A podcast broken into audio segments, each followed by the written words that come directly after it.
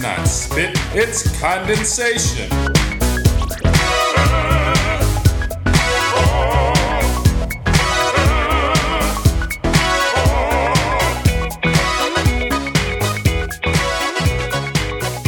Hello, everybody, and welcome to That's Not Spit, It's Condensation. I'm Ryan Beach, and on today's episode, we have another installment of Freeway Philharmonic. This series is dedicated toward interviewing musicians who have successful freelance careers and talking with them about how they made it happen.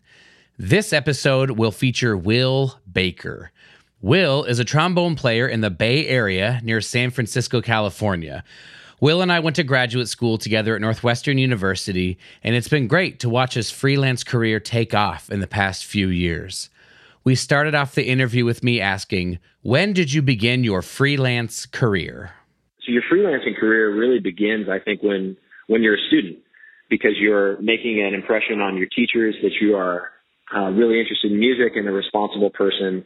And then also you're making an impact or an impression on your colleagues that you are someone that they would want to work with uh, because you're, you know, not only are you a great musician, but you're also fun to be around and you you make the vibe of the whatever gig you're playing better. Um, so it started for me, I'd say probably like junior year at UCLA, just getting little things here and there, never anything consistent, um, and never anything big, but, but little things here and there.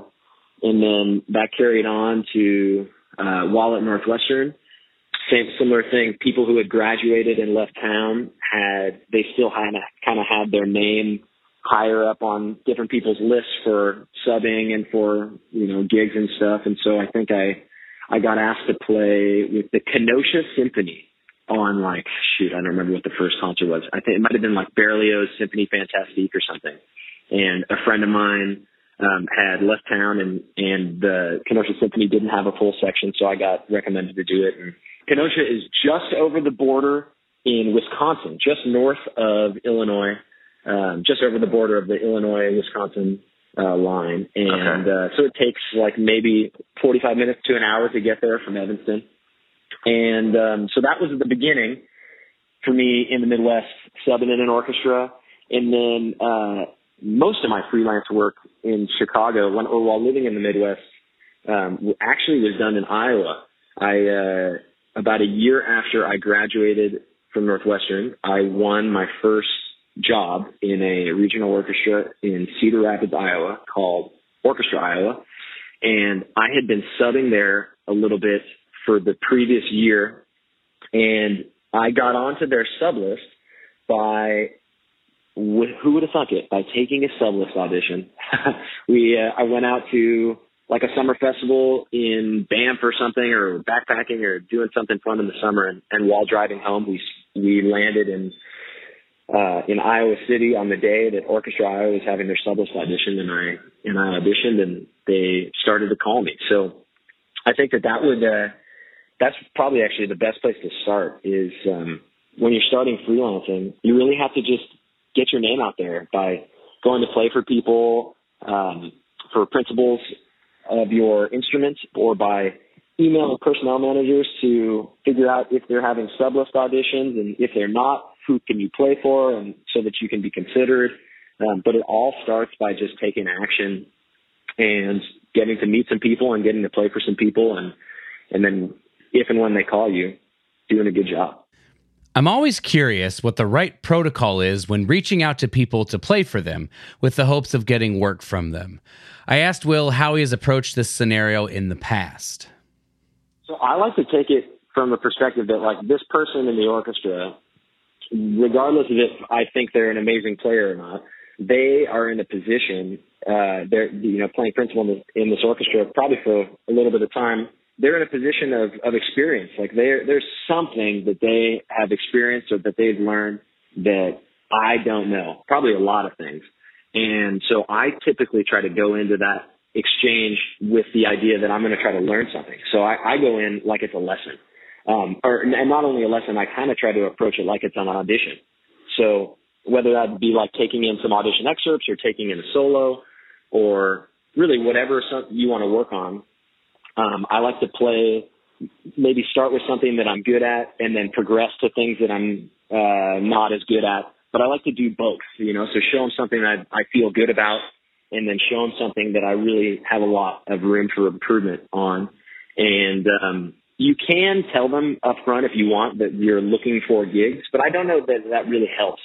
I think just going in as like a curious musician that's trying to learn tells them all they need to know about you. And if they uh, if they're looking for people, like as long as you make them aware that you're local and that you're available, then they'll immediately consider you as somebody um, that would be worth hiring. And if you play great, uh, then they won't be able to help themselves. You know, you'll definitely get onto a sub list or or just in their mind in the rotation if if somebody calls out sick or whatnot. So a good example of this was uh, I played for the principal of the Elgin Symphony, Reed Capshaw. He's a really established trombone player in Chicago who um, I reached out to him, asked if I could come play for him, and I got there and and he goes, he said to me straight up, he's like, Will, I know why you're here. I know you want to try to get some gigs. I laughed and I was like, well, yeah, of course I'd love some gigs, Reed, but like you could, I mean, you're, you're a great player. You're definitely going to have things to coach me on. And, uh, turns out he did. I, I, I don't remember exactly what I played for him, but he explained the concept of like sustaining, uh, or well, Mulcahy at, at Chicago, he would always say like, we have to play with a sustained, you know, uh, supported sound. And I've heard people say sustained and supported, and Reed Capshaw was the first person that put it in words that actually made sense to me. And he said, uh, try to lean forward with your air.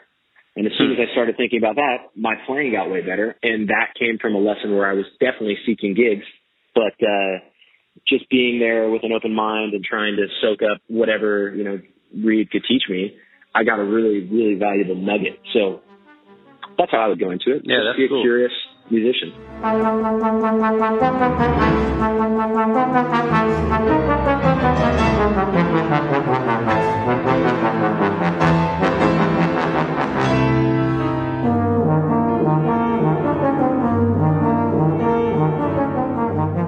Next, I asked Will what ensembles he is currently playing with. regarding uh, where I play now, so in 2017, I moved back home to Walnut Creek, California from Chicago.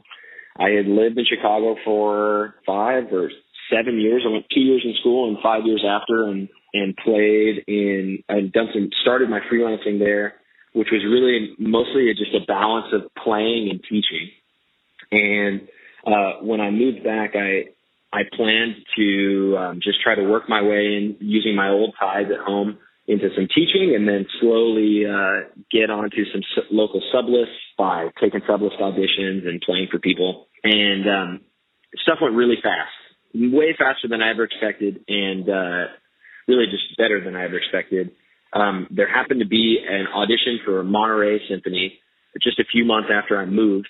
So I had a really clear purpose and a goal when I was moving home that I was like, I'm going to get ready and I'm going to win this audition. And I was able to use that audition as a way to share my playing and make connections with a bunch of people in the area, which then had a huge trickle down effect later. So while preparing for Monterey Symphony, I played for some top freelancers in the area that played in more of the regional orchestras like Oakland and Santa Rosa and Berkeley and Modesto and San Jose orchestras. And then I also played for principal trombone in the San Francisco Ballet and uh, principal trombone in the San Diego Symphony when I was in San Diego for an audition. And all of these people helped me get ready for the audition. And uh, when I went and won, I was able to go back and call those people that helped me and say, hey, thanks so much for your help. I ended up winning. And then word really spread quickly. And so then when I would, you know, show up to a gig or whatnot or, or meet a new person, a lot of the times it would say like, hi, my name's Will. And they go, oh, did you just win Monterey? And so with that kind of feather in the cap, it really helped um, the freelancing pick up uh, a lot quicker than I was expecting, or and really honestly than I could have ever dreamed of Yeah, yeah. um, in California. So it really paid off to prepare for that audition. Having that audition coming up made it so easy for me to reach out to local freelancers and local full-time job holders to ask for help.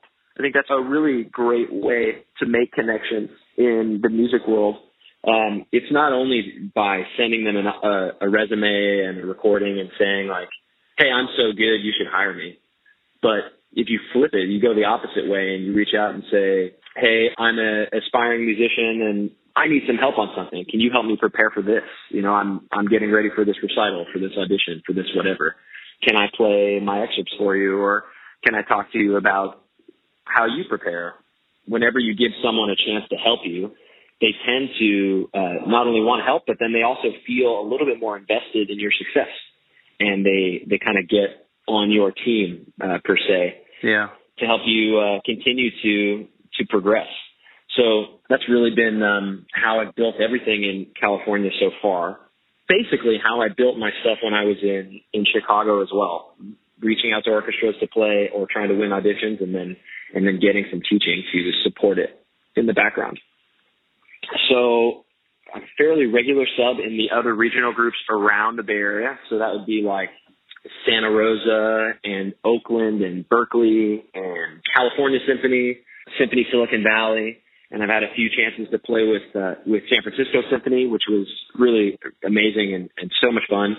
Um, and then I've been playing very frequently now with San Diego Symphony because their bass trombonist has been out sick for a long time and hasn't been able to play. So they've they've needed subs regularly, and and after a, a handful of times coming down to play, um, I've kind of worked my way up the list, and so I get to play down here more frequently, which has been amazing. Um, every time I'm in a, a full time group that is playing together weekly, I just learned so much about um, what you have to do to to really contribute to a group that is a high level. So it helps helps a ton. I asked him here if he felt like being friendly and being nice were equally as important as to how you play at any particular gig. So it's a mixture of things. Well, I think every we got to start by saying if you want to play music, if you want to do that for as your career, you have to play great.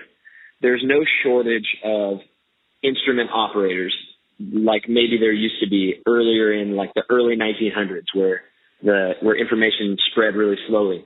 Now there's great players and great teachers everywhere. So you can go to a small school or you may live in a small town and there could be a fantastic musician there to, to learn from.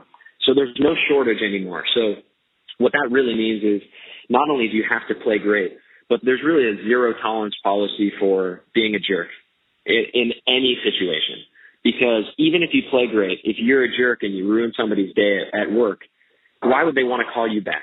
You know, why when they could just go down their list and call one of the other however many jillion people uh, play their instrument.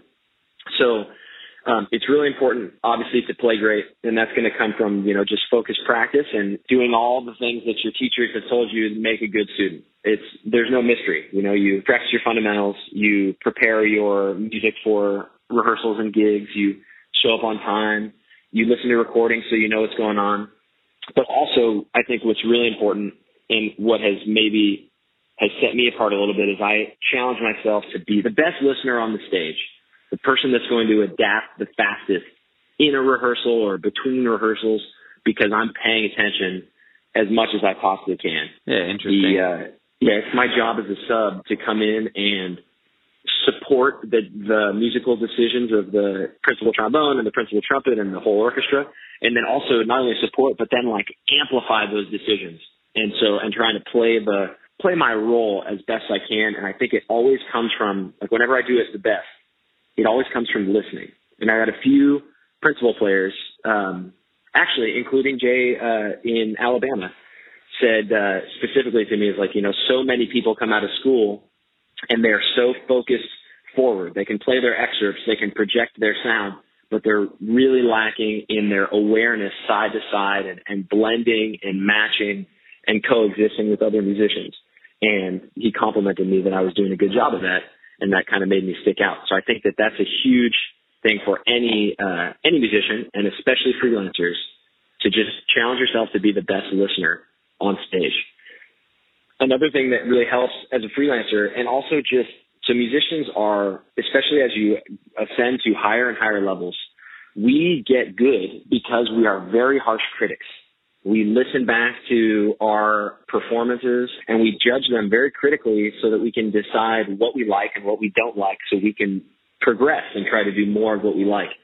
And it's really important to cultivate a healthy mindset. Otherwise, it's very easy to just only nitpick and only see the negatives about what we're doing and, and get into really negative mindsets that impact not only how we play, um, and if we're looking forward to playing our instrument or not, but also how we interact with other people that we're making music with. And so I think it's really important to to try to be positive and try to see the positives in what we're doing. We're doing a really special thing of, of making music with other musicians and sharing it with people. And it can have, when done right, a, a very profound effect on a listener and also on on the other performers. And like I said, it's really a special thing. It's it's fairly abstract, you know, playing trombone and trumpet. We're blowing air in a tube and making it into sounds and then putting those sounds together in an organized way to cause an emotional response. And so it's fairly abstract. And because of that, it's really cool. I, it's, you know, we study our whole lives to be great at our instrument and to understand uh, the, these masterworks that these composers have written so that we can then uh, recreate them and present them to a, an audience and, and, make a change. It's a really special and, and, specialized thing. And it's, it crosses language boundaries. It crosses societal boundaries that might be popping up. And it doesn't matter if you've studied music or not, you can still be affected by it. So it's a really special thing that I'm very grateful to do every day. And I try to bring that attitude to work so yeah, that positivity is key. Otherwise, everyone would quit after a fairly short time. You know, yeah. we gotta we gotta stay positive and and find the things that we love to do uh, inside of it, and then and be grateful for it.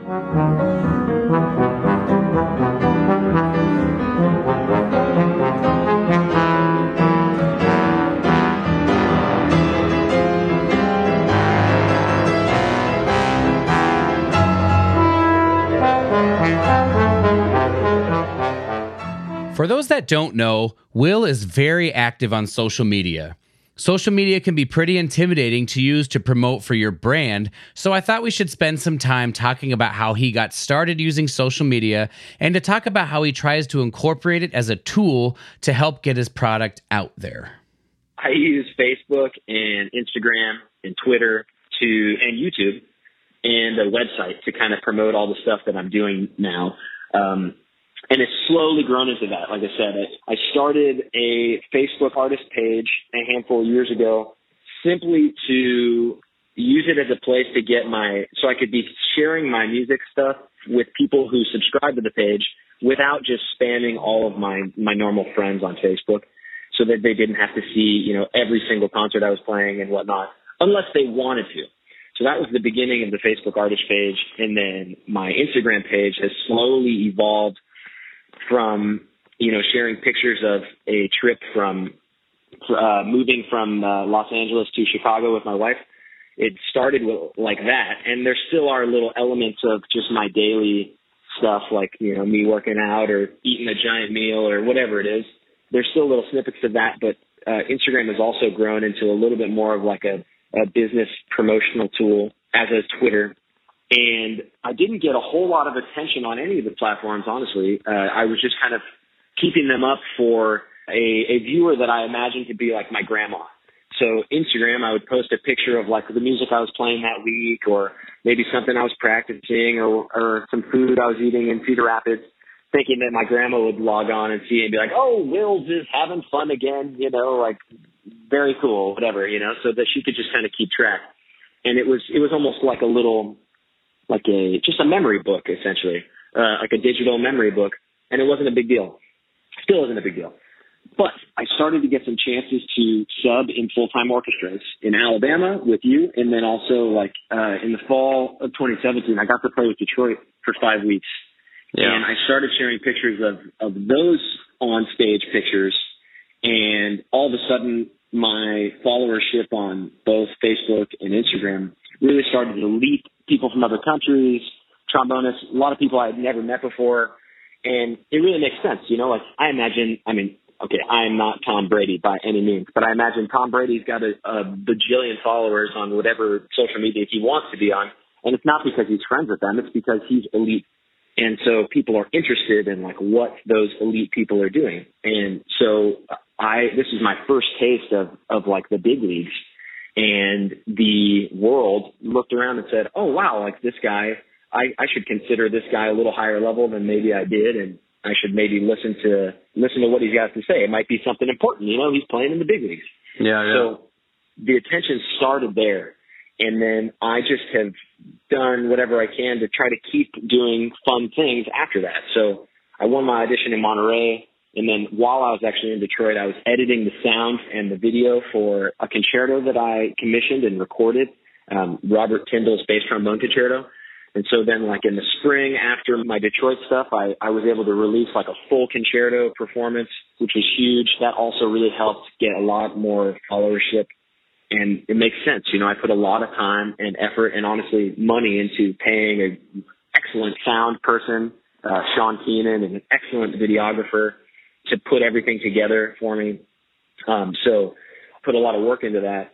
And of course, you know, something that's high quality is going to get noticed. Uh, and so that was again like kind of building the attention. And then in the spring of 2018, while I was um, playing with the Malaysia Philharmonic, I started taking videos of my rehearsals.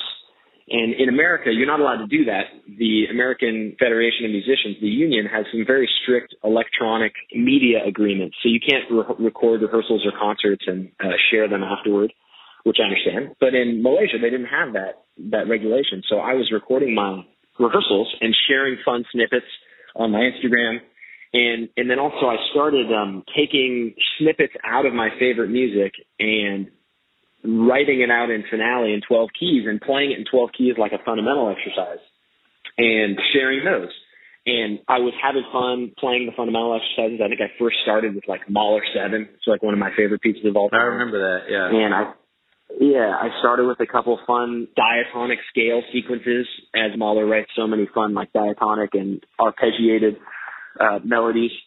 And so I started with a few of those, and I'd share a few and just talk about the musical moment, and uh, and then had a free download.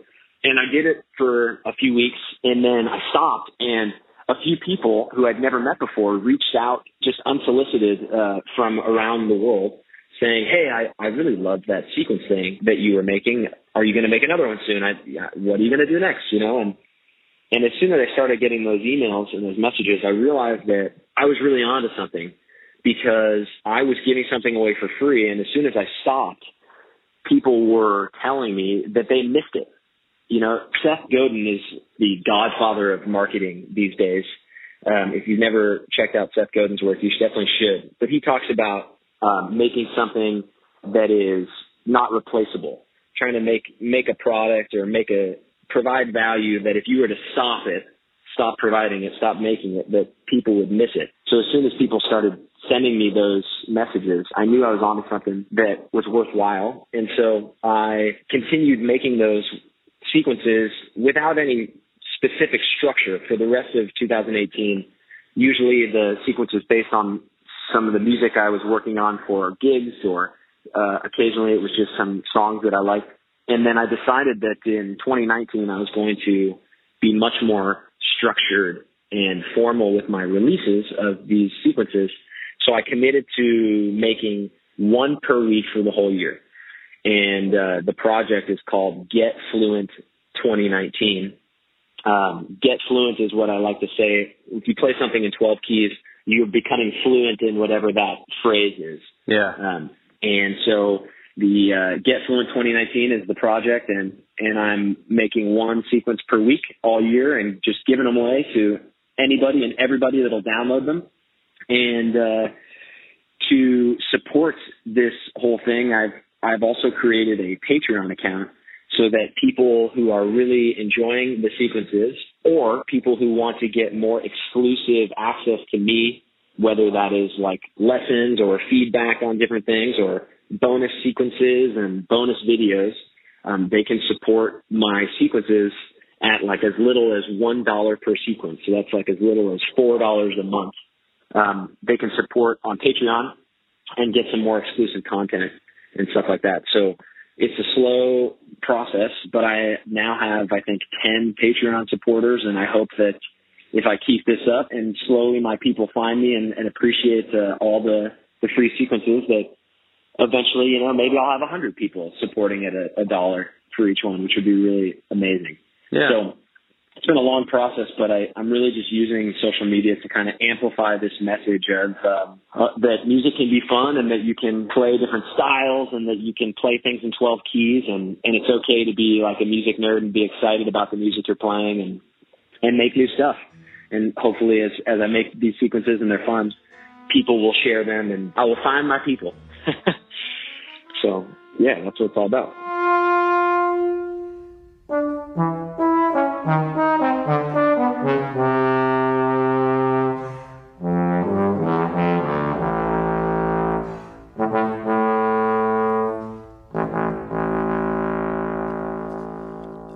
Past few years, I've gotten to know Will pretty well. The thing that really stands out to me is that he is an incredibly genuine and positive guy.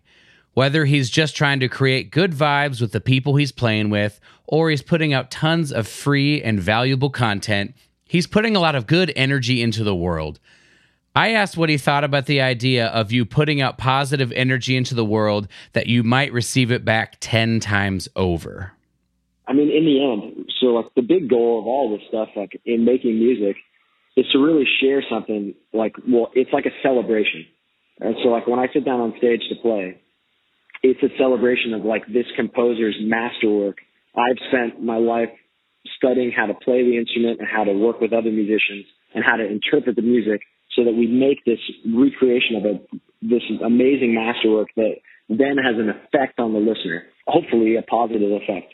And so we are like in the business of like sharing what we do and improving people's lives through like the listener and then also improving the lives of like the other musicians we collaborate with. So, and then parallel to that too, improving the lives of our students by helping them, uh, bypass some of the potholes that we accidentally stepped in, uh, as we were learning or and as we were in our constant state of learning. Um, and like helping them improve their lives and having more fun playing. So if I can like keep that uh, in the center of my mind and like always being thankful for that, then the music that I make will be more powerful and, and better able to connect to people. My teaching will be uh, will be more helpful and have a greater impact on people. And um, all of that, it just makes I don't know. I think it makes the world a better place, and it makes it uh, it makes you a more valuable person to the world when you think about stuff that way. Um, but and it, it definitely comes back to you more than than what she put out. You know what I'm doing, taking these like making sequences and playing them tw- in 12 keys. Like it's really jazz musicians have been doing this forever. I'm just a middleman that helps somebody that has never taken something in 12 keys and uh, it helps them have like a slightly easier pathway to try it out and see how it helps them. Uh, and then maybe do more of it or maybe not, and that's okay. But really, it's a uh, it's really just about like helping people and trying to make an impact. And I think that, and also I looked around, and I didn't see anyone else doing this. And so I was like, wow, this could be a fun thing. You know, this is the way I practice. It's one of the ways that I really like to practice and one of the most helpful practice techniques that I've ever come across. And so I want to share it with people and see if it, if it helps them too. And really the, the response has been, has been strong and, and people really have given back more than I expected. Uh, so quickly. You know, there's been a really positive response early on, and, and hopefully it keeps on on growing as long as people, as long as I keep making good stuff. You know, eventually the people that care about it will find it and uh, use it and share it and love it, and um, and then we'll all be better for it. So. I was planning on ending the interview here, and I started telling Will that I'm glad he's someone that I know. I really get the feeling that Will is in my corner. By that, I just mean it means a lot that I know Will wants my good and that he just wants to be a part of however he can help me and others succeed. It's awesome to me that he just wants to be a person that makes the lives of others better, and I think he definitely succeeds in that effort. Well, hey, and honestly, I think you should leave it in because what you just said is a perfect representation of why I work as a freelancer. Perfect representation because they're all true statements, but you feel like I care about you. I do. I care about the stuff you're putting out. I like I like listening to it. I like reading it. I like hearing your trumpet playing. I like and I like you as a person. And so that feeling that uh, that's all genuine and all real. That's as long as you you as I truly believe those things, and I take uh, take those things toward like to every gig. And when I meet my new colleagues at a gig, if I actually legitimately care about like what they're saying to me, how they're playing, what's going on in their life, those things really add up to make uh, to make the music better. You know, to make our our connection better, to make um, them want to do more uh, projects with me in the future because we then are connected on like a human level more than you know which is way beyond you know a work level so um i think that's a really fair representation of, of maybe why i've gotten some good chances and and uh and people have thrown me some some opportunities that maybe they haven't thrown other people. Um and i think a huge part of it is because i do i do my best to really care about what's going on in other people's lives and and not just like fake it. You know what i mean? Right. To really go for it and and care about it. Before we closed, Will wanted to say one last thing about some things he feels are necessary to succeed as a freelancer. A lot of people are like not good at being their own boss. And, you know, it sounds great to like not have a nine to five job and just like work on your own time. But really, uh, you have to be like an entrepreneur and manage your own freelancing like you are a business person. Um, and there's a few elements of it that I want to talk about for just like a second. Yeah, dude. And uh, so, like, your freelancing career is always going to be a combination. It's going to be a combination of a few things. You're going to play, so that's going to be gigs and, and practicing and, and stuff like that. You should probably try to make stuff. So you're going to write, whether that is blogs, recordings, books, resources. You got to make something that has not been there before. That's huge. Um, you also probably want to teach because uh, in order to make the future music world better, we need to pass down our lessons learned to the next generation um, so that they can go b- beyond where we have gone. Um, and then you always want to be trying to learn. So even though you may not feel like you have a nine to five job, you should really focus on putting in your 40 hours a week in those areas, playing, writing, teaching, and learning. And it's okay if you don't have a gig that week. So your playing is less. You know, maybe that's the week that you like, you make some moves and you read a book that helps you, your music career, like Breaking Into the Scene by Seth Haines, a great book about like how to reach out to contractors and churches and other musicians about with your resume, and stuff like that. Or maybe you're like a fresh graduate from school and you want to read Emilio Guarino's book called Make It, which is all about people that have recently graduated from music school and how to like work on yourself as like a business person. You know, whatever it is, it's going to be a mixture of playing and writing and teaching and learning. And so as long as you're trying to grow in one of those directions all the time, or hopefully all of them a little bit, you're going to be fine over time the problems arise when you, we focus like too much on one, or if we just like kind of mail it in and just go to gigs. you know what I mean? Like there's a lot of work around around that like supports the playing and uh, that will help you be more well rounded and, and and help it be easier to survive as a freelancer if you don't have a ton of gigs one month.